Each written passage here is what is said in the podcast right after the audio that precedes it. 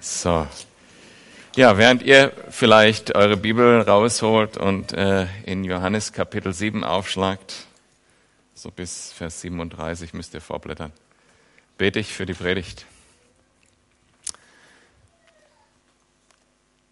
Herr, habt Gnade mit mir heute Morgen, dass ähm, du dein lebendiges Wasser heute Morgen ausschütten kannst, dass du uns neue Sehnsucht schenkst nach dir, nach deinem persönlichen Wirken, Herr, dass du uns Veränderung schenkst, Herr. dass du uns eine echte, echte, echtes gemeinsames Leben mit dir schenkst.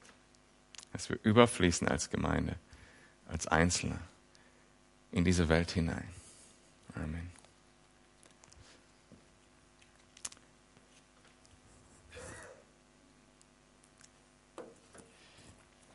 Der Text heute Morgen, wie gesagt, ist Johannes Kapitel 7 ab Vers 37. Und ich lese ihn mal zunächst vor aus der Schlachterbibel. Ihr werdet später herausfinden, wieso. Am letzten Tag des großen Festes stand Jesus auf, rief und sprach. In dem Moment äh, muss ich vielleicht noch kurz erklären, es ist jetzt gerade eben das äh, Fest, wo sich die Israeliten erinnern, dass Gott sie aus Ägypten befreit hat und sie am Leben erhalten hat. In der Wüste. In der Wüste, wo es nichts gibt, nichts zu essen, nichts zu trinken. Dort hat Gott sie am Leben erhalten. Und diese Menschen kommen alle dorthin, um das zu feiern, um Gott zu begegnen, aber sie können es persönlich nicht. Denn nur einer hat die Gelegenheit, Gott zu begegnen, nämlich der Hohepriester, der ins Allerheiligste darf. Das heißt, sie kommen dahin, feiern Gott aus Glauben heraus, aber sie können Gott nicht wirklich begegnen. Sie können dieses Wasser nicht selber trinken. Und in dem Moment steht Jesus auf und ruft. Und ich denke, wenn, wenn wir rufen sagen, dann denken wir oft so an so ein bisschen Verzweiflung oder sowas. Nein, ich glaube, Jesus hat dabei ein so breites Grinsen auf dem Gesicht, weil er weiß, welchen Plan er mit uns hat, mit der Gemeinde hat. Also stellt euch dieses Grinsen, diese Vorfreude von Jesus vor, äh, während er das sagt. Wenn jemand dürstet, der kommt zu mir und trinke. Wer an mich glaubt, wie die Schrift gesagt hat, aus seinem Leib werden Ströme lebendigen Wassers fließen. Das sagte er aber von dem Geist, den die empfangen sollten, welche an ihn glauben. Denn der Heilige Geist war noch nicht da, weil Jesus noch nicht verherrlicht war. Das war Gottes Plan von Anfang an und Jesus hat ihn hier mitgeteilt, sozusagen schon ein bisschen äh, im Voraus. Wenn wir Weihnachten feiern, Ostern feiern, Pfingsten, das sind die drei großen Feste, die wir feiern. Bei Weihnachten und Ostern, da äh, können wir sofort eine ganz griffige Antwort geben. Was feiern wir da eigentlich? An Weihnachten feiern wir, dass Gott Mensch geworden ist in Jesus und uns geschenkt wurde und mit uns auf dieser Erde gelebt hat. Immanuel, Gott mit. An Ostern feiern wir, dass dieser Gott demütig ans Kreuz gegangen ist für unsere Sünden und auferstanden ist und uns damit ewiges Leben schenkt. Kann man ganz einfach in zwei, drei Sätzen zusammenfassen. Was ist mit Pfingsten? Können wir das genauso gut? Können sagen, okay, das ist vielleicht der Tag, an dem die Gemeinde gegründet wurde oder in dem die Gemeinde so entstand, wie wir sie heute kennen. Und das war äh, als der Heilige Geist ausgegossen wurde, Apostelgeschichte Kapitel 2. Ist auch richtig. Aber ich möchte heute einen, einen etwas anderen Fokus legen, nämlich den von diesem äh, Text. Und dieser Text legt den Fokus auf das, was Gott eigentlich damit vorhat. Gott möchte, dass aus uns, aus unserer Gemeinde und aus dir persönlich Ströme des lebendigen Wassers fließen in diese Welt hinein.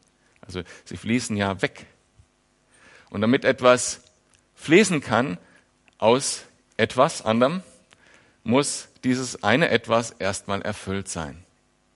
Mit Heiligen Geist. Und dann kann es überfließen in die Welt hinein. Und das ist Gottes Wille.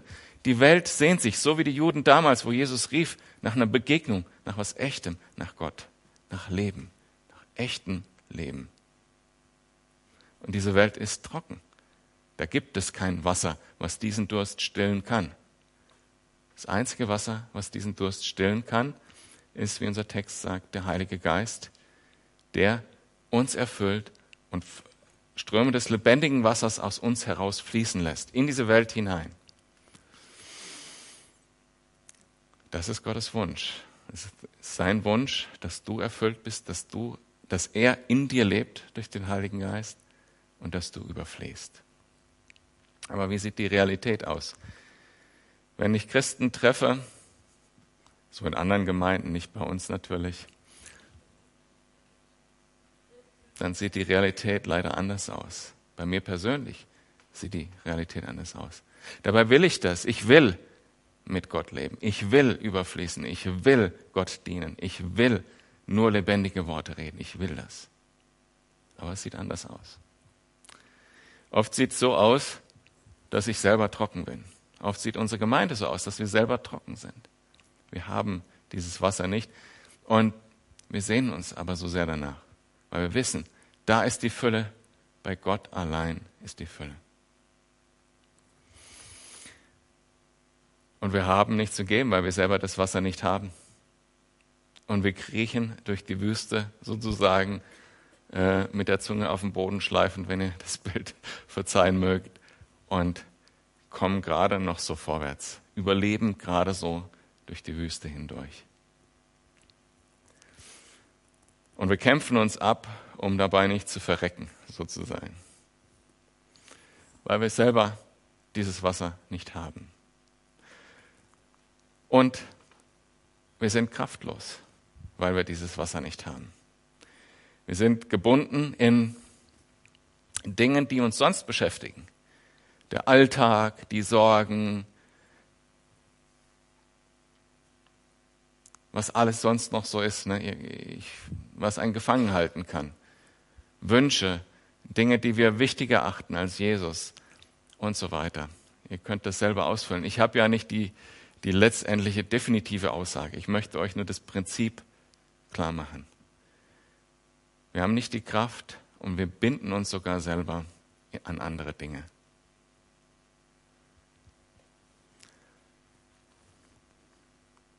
Und deshalb haben wir kein Zeugnis. Vielen Christen, denen ich begegne, die sind äh, eigentlich Undercover-Christen. Die sind Christen sonntags morgens im Gottesdienst oder die sind äh, Christen ähm, im Hauskreis. Aber an der Arbeitsstelle oder an der Uni oder an der Schule sind sie undercover und haben kein Zeugnis, weil dieses Wasser nicht fließt. Entweder es ist gar nicht genug da oder der Hahn ist sozusagen zugemacht.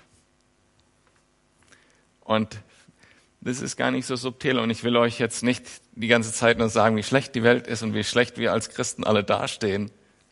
Aber wir müssen uns doch auch anschauen und schauen, wo wir wirklich stehen. Und das Skurrile dabei ist, obwohl ich hier mit Folien ankomme, ich halte jetzt eine ganz andere Predigt, als ich vorbereitet habe. Diese Zettel hier, die kann ich alle wegtun, weil Gott mich überführt hat. Genau das, was ich predige, habe ich selber gemacht in der Vorbereitung. Okay, also machen wir das Beste draus. Das ist ein Fakt. Ich meine, wir können das beobachten. Wir wissen selber, wie viele Leute sich bekehren, wie viel Zeugnis äh, wir haben in dieser Stadt. Oder? Stimmt ihr mir dazu? Oder möchte jemand was ganz grundlegend anderes sagen? Heißt nicht, dass nicht viele Dinge passieren. Heißt nicht, dass Gott nicht an vielen Stellen unterwegs ist in der Gemeinde und durch die Gemeinde. Und auch bei anderen Gemeinden genauso. Da gibt es Sachen, die, da fühlt man Trockenheit und an anderer Stelle gibt es dann doch Dienste, wo man merkt, da ist ein Zeugnis da. Was können wir also tun, wenn wir sagen, okay, passen wir unsere Theologie entsprechend an, nützt ja eh nichts, passiert nichts. Oder sagen wir, hm, wir leben halt auf so einem harten Acker, hier ist so schwierig, dass was laufen kann, also läuft nichts. Finden wir uns damit ab und leben so weiter? Und ich glaube, für keinen von euch, der Jesus kennt, ist das eine Option. Weil du nämlich das schon kennst, weil du weißt, wie gut Gott ist, weil du weißt, wie erfrischend seine Worte sein können, weil du weißt, wie stark der Geist wirken kann durch dich. Ich weiß es. Ich weiß es genau und deshalb werde ich das nie loslassen können, diesen Wunsch, dieses, ähm, wie haben wir es gesungen, im einen Lied? Ja, weiß nicht mehr. Ich habe nur gerade gedacht, bei dem einen Lied, wir haben es genauso gesungen. Ich habe dieses Bedürfnis, ich will das wirklich, weil ich weiß, wie gut das ist. Weil ich weiß, dass es nur ein Wort gibt, ein lebendiges Wasser, den Heiligen Geist, der in mir lebt und Jesus, der dadurch wirkt. Und ich kann das nicht einfach so ad acta legen. Ich habe diese Sehnsucht, weil ich weiß, wie gut es schmeckt. Darum lasst uns noch mal in den Text gehen und äh, ich möchte ich mit in drei Kategorien machen. Einmal die Personen angucken, die betroffen sind und damit fangen wir an. Die Personen, die betroffen sind, sind jemand, also jemand, Jesus und der Heilige Geist in diesem Text. Ich habe sie hier markiert. Wer spricht da, wenn er sagt, es werden Ströme des lebendigen Wassers fließen? Da spricht derjenige, der das Universum geschaffen hat, durch dessen Wort das Universum geschaffen wird, der das Wort selber ist. Derjenige, der dem alle Macht auf Himmel und Erden gehört, der der war, der ist und der kommen wird. Der Gott, Gott selber spricht da, dass Ströme des lebendigen Wassers fließen werden.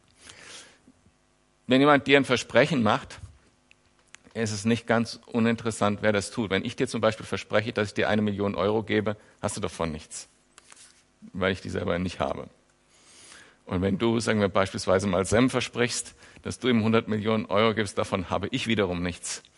Ähm, ob Sam was davon hat, weiß ich nicht. Das heißt, es ist wichtig, welche Personen beteiligt sind. Und hier der Versprechende ist derjenige, der es hat. Jesus hat die Worte des lebendigen Lebens. Er hat sie. Und er kann sie sprechen in dein Leben hinein.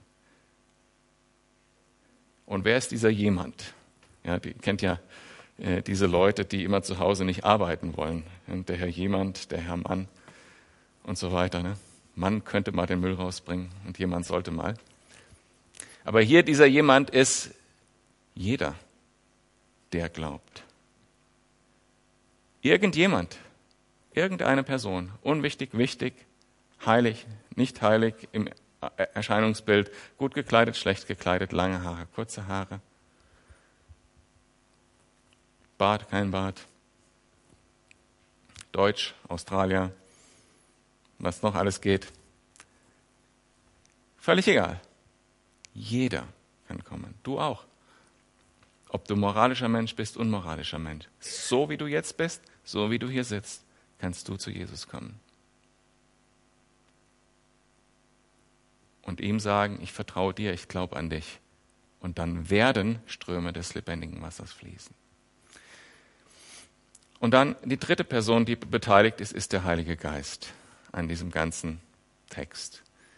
Dieses lebendige Wasser ist nicht wie eine Steckdose, etwas Lebloses, was zwar auch was anderes bewegen kann und auch was Gutes tun kann, zum Beispiel in einem Ofen ein Brot backen oder ähnliches, aber an sich Strom kann was bewirken, ist eine Kraft, aber sie ist selber leblos. Sie kann nicht reagieren und sie kann zerstörerisch sein, wenn man sie falsch anwendet, weil sie hat selber keinen Willen.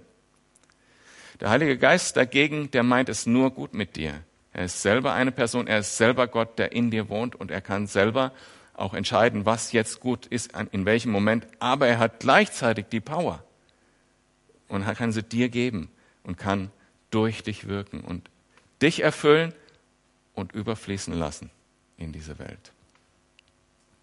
Es ist nicht ganz unwichtig, dass es eine Person ist, dass es ein Teil von Gott ist, der in dir wohnt. Weil Gott selber hat diese ganze Welt im Griff. Und nur er kann entscheiden, was gut ist und was nicht.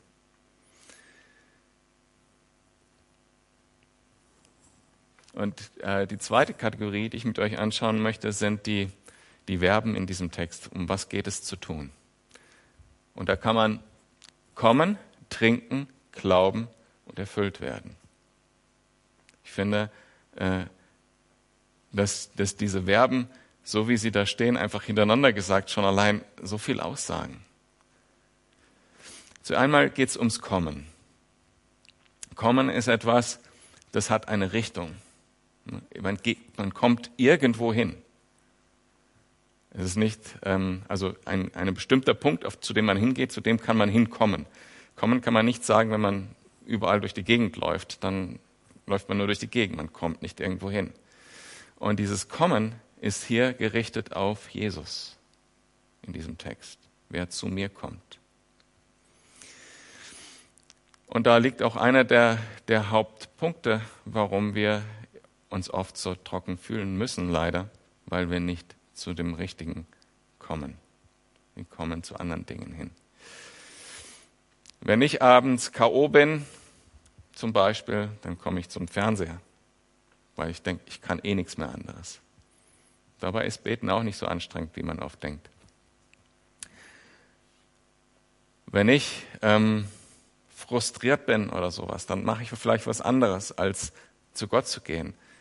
Die Frage ist, zu wem gehe ich mit den Dingen und was, welche Dinge sind mir wichtig? Und da liegt einer der Hauptblockaden, dass der Heilige Geist mich erfüllen kann und durch mich fließen kann. Und wir kommen danach noch später äh, zu, zu zwei besonderen Punkten, die sehr wichtig sind in der Bibel, immer wieder hervorgehoben werden. Und dann trinken. Trinken ist was extrem Wichtiges. Dieses Wasser, was wir auch brauchen für unseren physischen Körper, das uns Leben gibt. Und besonders in der Wüste merkt man ja, wenn man es nicht hat. Wir haben das einmal erlebt. Wir waren äh, auf einem Vulkan wandern oder auf noch aktivem vulkanischen Gestein. Und äh, da stand schon vorne bei dem, bei, äh, als man dieses Gebiet betrat, ja, gehen Sie hier nicht rein, nur auf eigene Gefahr und wenn überhaupt nur mit äh, zwei Liter Wasser pro Stunde pro Person. Ihr könnt euch ja vorstellen, wir waren zu dritt, wie viel Wasser man da mitschleppen muss. Wir dachten, na ja, rein, raus und dann sind wir weg und so. Dann sind wir losgewandert und letztendlich waren wir drei Stunden da zu dritt und hatten drei Liter Wasser mit. Die waren ganz schnell leer und dann waren wir auf dem Rückweg und also so viel Durst, wie ich in dem Moment gehabt habe, ihr könnt euch das nicht vorstellen. Ich hatte einen Durst. Ich war richtig fertig. Ich habe richtig körperlich und im Kopf gemerkt, dass mir das Wasser ausgeht und und die, alles war trocken und ich hatte einen Wahnsinnsdurst. Und dann sind wir im Auto ähm, gefahren zu der allerersten äh, Stelle, die wir fanden, wo irgendwo Licht war und das war so eine, so eine Art Raststätte in dem Nationalpark da. Und die waren gerade am Zumachen, es war auch spät geworden.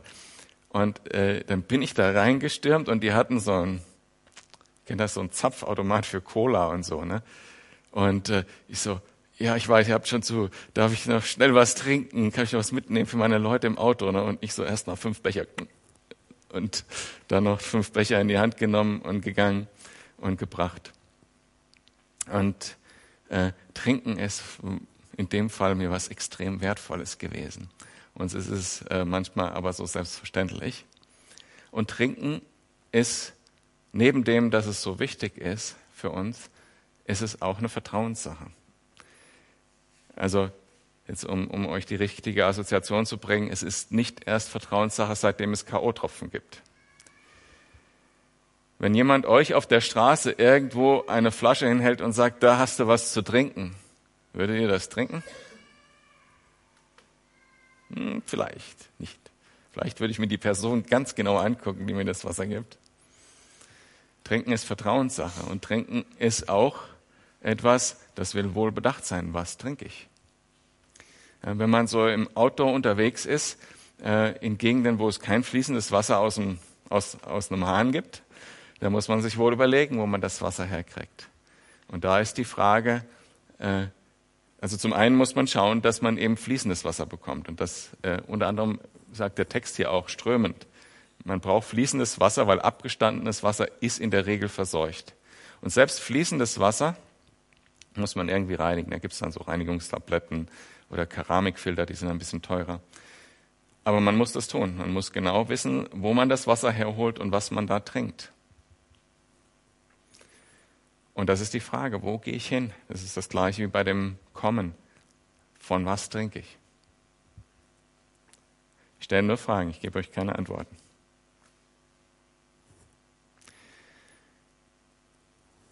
Glauben Genau das ist das, was ich vorher sagte. Wenn ich, wenn ich von jemandem die Flasche nehme und trinke, dann vertraue ich dem. Ich vertraue Jesus, dass er mein Leben errettet hat und dass er die Quelle des lebendigen Lebens, des lebendigen Wassers ist. Dass er Worte des ewigen Lebens hat. Ich vertraue ihm, ich glaube an ihn. Ich glaube, dass er mich befreit hat, am Kreuz für mich äh, gestorben ist, damit ich zu Gott kommen kann und von Gott direkt Leben bekomme. Den Heiligen Geist in mir. Und ihr seht, dass mit den Punkten aus diesem Text komme ich auf diese innere Realität zu sprechen, die unser Christsein ausmacht. Und das macht Gemeinde aus. Wenn wir erfüllt sind, wenn wir erfüllt sind, können wir überfließen. Das ist Gemeinde. Das definiert Gemeinde eigentlich. Und deshalb ist es auch richtig, wenn man sagt, die Gemeinde startete da in Apostelgeschichte 2, weil das definiert Gemeinde. Eine Gemeinschaft von Gläubigen, die mit dem Heiligen Geist erfüllt sind. Und als drittes, ähm, ach so, empfangen, klar, das Wichtigste. Ne? Dann empfange ich dieses Leben, wenn ich Gott vertraue und trinke. Empfangen ist was Passives, da kann ich nichts für tun. Äh, ist relativ wichtig, weil manchmal, wenn man Menschen äh, oder in Gemeinden zuschaut, ähm, könnte man den Eindruck gewinnen, dass man bestimmte Dinge tun muss, damit der Heilige Geist kommt. Aber hier steht empfangen. Und das Einzige, was ich tun muss, ist kommen und trinken. Das ist eine passive Sache zu empfangen. Und die dritte Kategorie ist das Werden und Empfangen sollen. Da ist kein Vielleicht drin. Oder wenn ihr euch genug anstrengt oder wenn ihr heilig genug seid. Da steht eine, ist eine absolute Aussage. Da ist überhaupt gar kein Raum für was anderes. Jesus sagt, wer an mich glaubt, der wird empfangen. Der wird, da werden Ströme des lebendigen Wassers fließen. Und die äh, Jünger haben sich dann im Nachhinein erinnert, ah ja, Jesus hat das gesagt und er meine damit den Heiligen Geist, der noch kommen sollte. Und Johannes hat es dann aufgeschrieben in dem Text, den wir gelesen haben. Das hat Jesus gesagt vom Heiligen Geist. Die diejenigen empfangen sollten, die an ihn glauben. Da ist es absolut definitiv, da ist kein vielleicht. Da steht auch nicht, die, die besonders stark glauben, sollen den empfangen oder die besonders richtigen Worte für den Glauben finden oder sonst irgendwas in diese Kategorie. Da steht, sie werden empfangen. Die, die glauben, werden empfangen. Die, die Jesus vertrauen, werden den Heiligen Geist empfangen. Und wenn wir es zulassen, dass der Heilige Geist auch durch uns fließen kann, wird der Heilige Geist uns auch immer wieder neu und stärker erfüllen.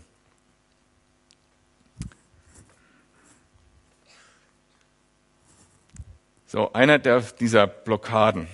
Ich habe jetzt ein paar Blockaden, die das verhindern, dass wir fließen können. Das eine ist das Gesetz. Und da habe ich mir ähm, einen Vers rausgesucht, nämlich den ähm, Vers in 2. Korinther 3, Vers 6. Da heißt es, Gott, der uns tüchtig gemacht hat zu Dienern des neuen Bundes, das ist das Überfließen. Wir sind tüchtig für den neuen Bund, weil wir überfließen vom Heiligen Geist. Nicht des Buchstabens, sondern des Geistes. Denn der Buchstaben tötet, der Geist aber macht lebendig. Und hier ist natürlich zunächst das jüdische Gesetz gemeint, wenn Paulus das so schreibt. Aber er sagt ganz klar, dieses Gesetz, was an sich gut ist, weil es von Gott gegeben ist, weil es die guten Maßstäbe uns aufzeigt, dieses Gesetz, was an sich gut ist, tötet uns. Warum? Weil wenn wir versuchen, Leben zu generieren aus dem Gesetz, dann geht das nur so. Wir halten das Gesetz, führen uns eine Liste, was wir alles richtig gemacht haben und haken uns das ab, fühlen uns dann besser und dann schauen wir die anderen an und sagen, ha, und ich bin sogar besser als der. Werde äh, das, was wir äh, so nennen, wir werden gesetzlich. Und dann kommt irgendwann der Moment, wo ich merke, ach so gut bin ich doch nicht. Und dann, dann kommt die Verdammnis und wir brechen zusammen unter der Last dieser vielen Anforderungen, die es dem anstellt. Tu dies, tu dies nicht. Ähm, geh so und so mit dem, dem um. Und wir kriegen ein falsches Bild von Gott dazu noch. Weil wir denken, wenn da was schief geht, dann kommt Gott von oben und wirft den Donnerkeil auf mich runter. Und so ist es nicht. Und dieses Gesetz tötet uns, weil es uns selbst in die Verdammnis führt. Und dann dadurch wird der Heilige Geist blockiert, wie der Text sagt, den ich vorgelesen habe aus 2. Korinther 3. Der Geist macht lebendig, aber der Buchstabe tötet. Wenn man, wenn man das, den Buchstaben, wenn wir das Gesetz als Maßstab, nee, als Mittel nehmen, dann werden wir dran scheitern. Und dazu gehören nicht nur das jüdische Gesetz, sondern auch zum Beispiel äh, Gemeindewachstumsprogramme, Heiligungsprogramme und ähnliches, alles, was irgendwie mit fünf oder zehn Schritte funktioniert oder genaue Regeln vorgibt. Es wird uns am Ende in die Verdammnis führen. Nur das wahre, echte, lebendige Wasser von Gott kann uns dahin führen, wo wir hingehören und kann uns zum Segen machen. Und das andere ist das alte Ich, der alte Alex. Ich meine nicht, also nicht, ihr wisst schon, also der, also das alte Ich, das Ego, das uns total im Weg ist, weil es nämlich nach den alten Dingen sucht, die die Welt auch sucht, äh, nach Ruhm und Macht und Geld und alles das, man, was man ersetzen kann, wo man die Hoffnung reinsetzt, dass es einen erfüllen könnte und was uns doch immer wieder leer zurücklässt. Aber da diese Dinge ja auch zu einem gewissen Suchtverhalten führen, hören wir damit nicht auf und machen mehr davon und mehr davon und mehr davon und die Lehre wird immer deutlicher. Und äh, dieser Sachverhalt wird in Galater 5, Vers 16 und 17 erklärt. Was will ich damit sagen? Lasst den Geist Gottes euer Verhalten bestimmen, dann werdet ihr nicht mehr den Begierden eurer eigenen Natur nachgeben. Denn die menschliche Natur richtet sich mit ihrem Begehren gegen den Geist Gottes. Die beiden liegen im Streit miteinander. Und jede Seite will verhindern, dass ihr das tut, wozu die andere Seite euch drängt. Wow. Und Jesus hat das auch gesagt. Er hat gesagt, wer mir nachfolgen will, muss ein Kreuz auf sich nehmen. Das alte Ego muss weg.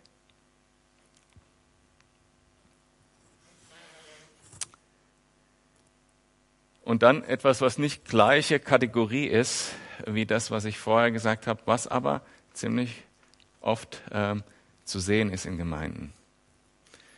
Nämlich, dass ich mich auf andere Leute verlasse. Ich habe das selber nicht erlangt. Ich, ich merke, ich brauche was, komme selber da nicht hin. Jetzt suche ich mir einen Guru, der es für mich macht.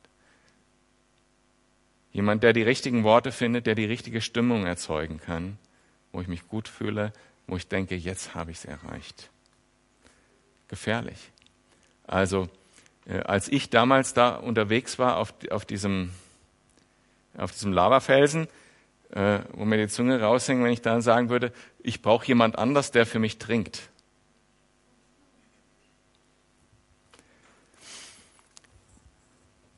Also, die Antwort ist wie immer, und das ist ähm, leider auch etwas, was äh, mir schwerfällt immer wieder zu sagen, weil es so offensichtlich in der Bibel steht. Komm und trink. Wir haben Gottes Wort zur Verfügung. Wir haben Zeit zur Verfügung, auf den Heiligen Geist zu warten. Wir haben die Möglichkeit zu beten. Wir haben die Möglichkeit, zu Gott zu gehen, uns erfüllen zu lassen. Und wenn wir das tun, wird es fließen. So der Gärtner mit dem Schlauch da, das ist Gott und der wird es fließen lassen. Der will, dass seine Pflanzen gedeihen und dass äh, wir überfließen von diesem Wasser und dann können wir auch andere erfrischen, weil wir selber gefüllt sind mit dem Heiligen Geist und überfließen und diese Welt an uns Gott sehen kann. Vater, ich danke dir dass du uns den Heiligen Geist gegeben hast. Und ich bitte dich, dass du uns fähig machst, alles aus dem Weg zu räumen, was uns hindert, aus dem Geist zu leben. Dass du unser Ego zerstörst, dass du äh, unser Glauben ans Gesetz zerstörst und dass du uns ganz allein von dir abhängig machst. Amen.